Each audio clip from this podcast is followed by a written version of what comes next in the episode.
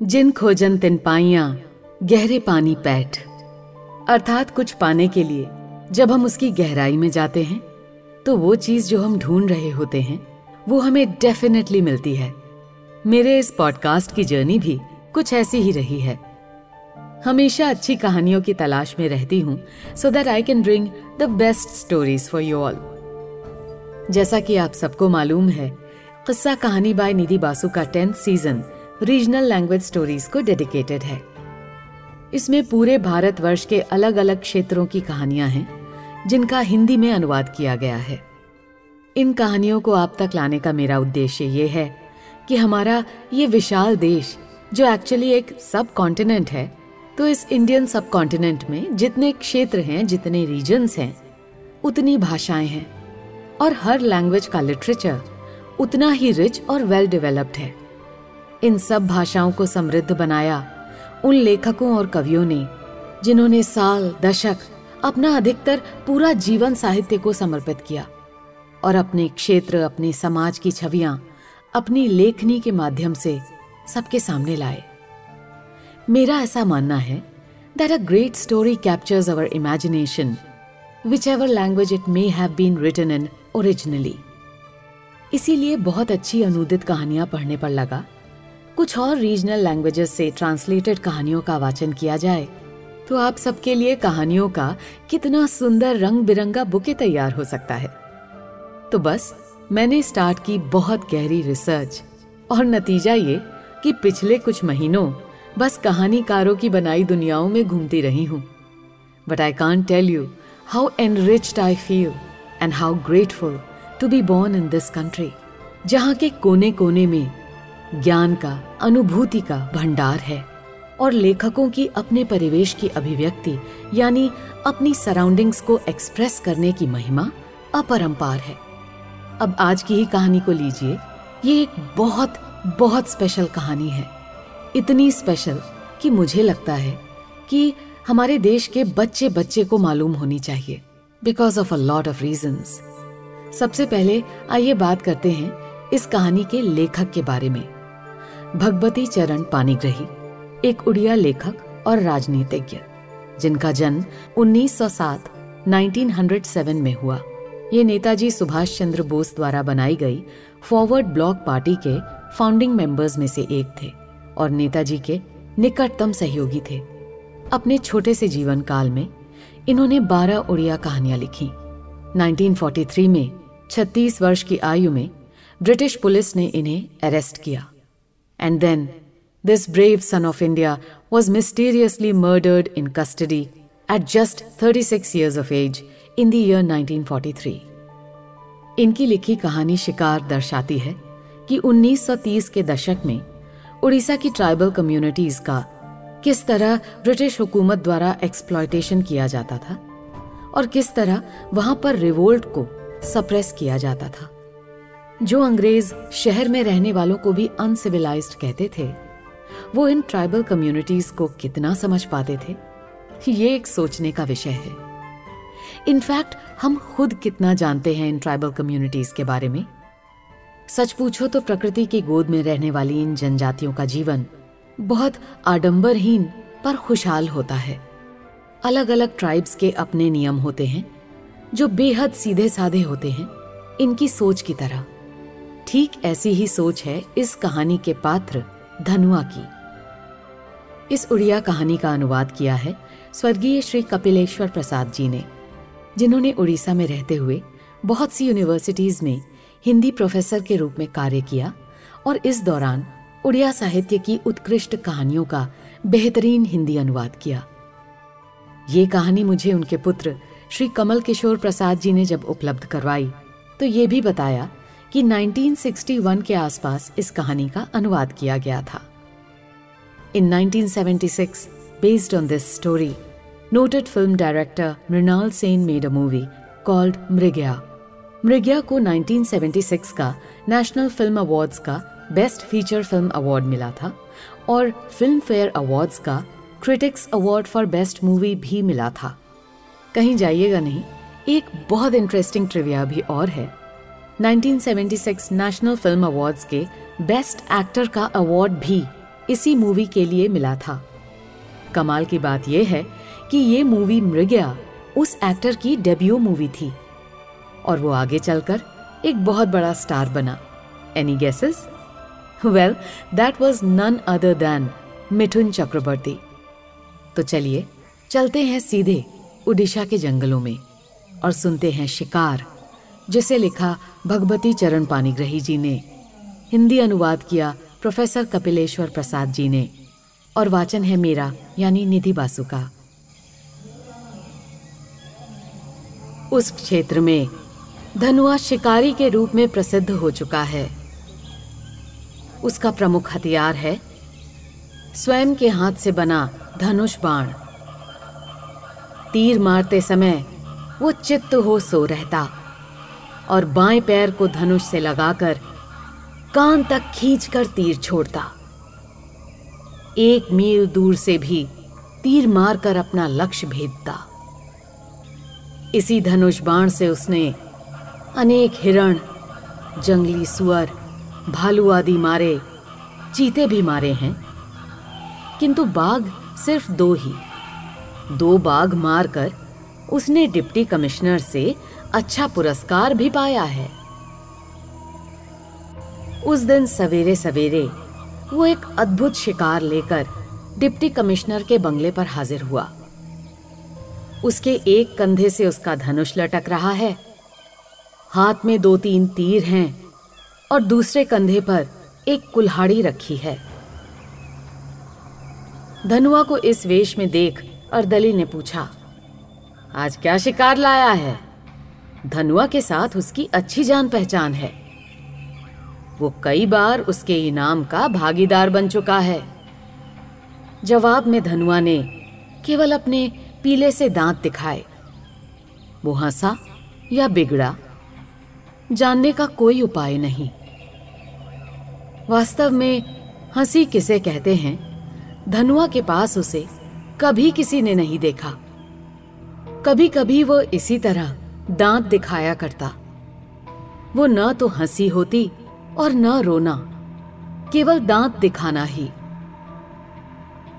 अर्दली ने पूछा, क्यों रे, क्या शिकार लाया है? धनुआ ने गमछे में बंधी हुई चीज़ को दिखाकर कहा कि आज उसने एक बड़े जानवर का शिकार किया है। अर्दली ने पूछा, बाघ? धनुआ ने फिर सिर हिलाकर, नहीं कर दिया। तो फिर चीता, भालू, जंगली सुअर, धनुआ ना में सिर हिलाता रहा। और नहीं तो क्या? हल्ला गुल्ला सुनते ही साहब बंगले से बाहर निकल आए।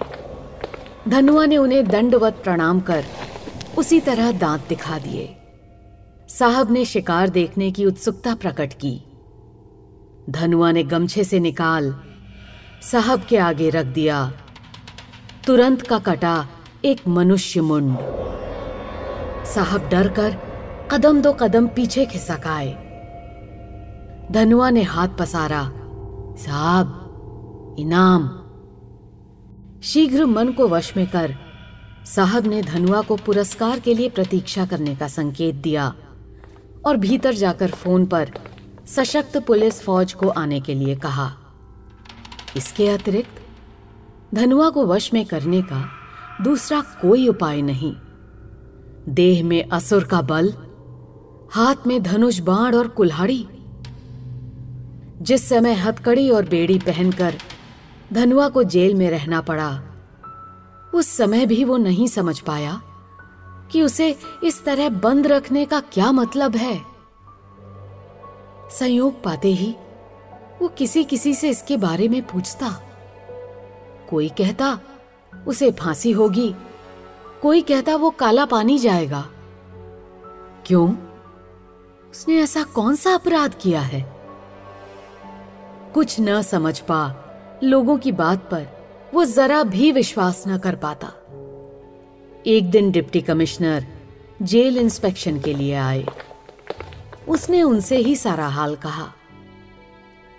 उन्होंने कहा कि पहले वो बाघ भालू मारता था इसलिए तुरंत इनाम पा जाता था। अभी उसने मनुष्य मारा है। इस बार जो इनाम मिलेगा, उसके संबंध में पाँच छह आदमी बैठकर राय विचार करेंगे। ये बात धनुआ को पसंद आ गई। जिस दिन उसके संबंध में विचार हुआ, धनुआ ने मन ही मन सोचा कि उसे अब इनाम मिलेगा। वो उत्साहित होकर जज के सामने सारा विवरण देने लगा। मैंने जो गोविंद सरदार की हत्या की, उसमें मुझे कम कठिनाई नहीं हुई। कई आदमी उसकी हत्या करने की ताक में थे, किंतु एक भी सफल नहीं हुआ। गोविंद सरदार सदा मोटर में आता जाता। दूसरों की संपत्ति लूटकर उसने अपनी धन संपत्ति बढ़ाई। बड़ा शैतान आदमी था। उसने कितने ही आदमियों को मारा। कितने ही व्यक्तियों को लूटा। कितनी स्त्रियों की इज़्ज़त ली, इसका ठिकाना नहीं। उसने धनुआ की भी सारी ज़मीन जायदाद लूट ली। उस दिन शाम को धनुआ की स्त्री पर बलात्कार करने पर तुला था। इतना बड़ा साहस! धनुआ को देखते ही मोटर में भागा जा रहा था। धनुआ के पंजे से निकल भागेगा। मोटर के चक्कों में तीर मारकर उन्हें रोक दिया, फिर अपनी कुल्हाड़ी से उसका सिर काटकर सीधा दौड़ा। रातों रात जंगलों के बीच, एक ही सांस में तीस मील की दूरी तय करता हुआ डिप्टी कमिश्नर के बंगले पर हाजिर हुआ। गोविंद सरदार ना, मामूली आदमी नहीं है। उसके हाथ में हमेशा बंदूक रहती थी। बाघ और भालू के मुकाबले लोग उससे ज़्यादा डरते थे। और बाघ और भालू से ज़्यादा वो लोगों को नुकसान पहुंचाता था। उसे मारने के लिए इस धनुआ ने कम बुद्धि और साहस से काम नहीं लिया। कुछ साल पहले आंदोलनकारी झपट सिंह का सिर काटने के कारण डोरा को साहब ने पाँच सौ रुपए नाम में दिए थे। झपट सिंह तो एक हिसाब से अच्छा आदमी था। उसने औरतों की इज़्ज़त नहीं ली, किसी की ज़मीन जायदाद दखल नहीं की। उसने केवल सरकारी खजाना ही लूटा था और कुछ सिपाहियों को मारा था। किंतु गोविंद सरदार तो बड़ा भयंकर आदमी था। ऐसे अत्याचारी को मारने के कारण धनुआ को अधिक इनाम मिलना चाहिए। धनुआ की पूरी कहानी सुनकर सब लोग हंस पड़े और कहने लगे हाँ हाँ उचित पुरस्कार दिया जाएगा। सरकारी वकील ने कहा, तुझे यहाँ पुरस्कार देने के लिए ही तो बुलाया गया है। धनुआ ने इसे मज़ाक न समझ, सच माना। वो हँसी मज़ाक कुछ नहीं समझता। उसकी प्रकृति अत्यंत रस शून्य जो थी। अंत में प्राण दंड का निर्णय सुनाया गया। धनुआ इसका कुछ अर्थ नहीं समझ सका। जेल को लौटाकर ले जाते समय उससे कहा गया कि इनाम पाने का दिन आ रहा है। तब तक धनुआ नहीं समझ सका था कि वो एक अपराधी है और उसे इस अपराध के लिए प्राण दंड का आदेश हुआ है। झपट सिंह को मारना और गोविंद सरदार को मारना एक ही बात नहीं है। ये वो कैसे समझे? वो नहीं समझ सका कि एक प्रशंसा का विषय है और दूसरा अभियोग।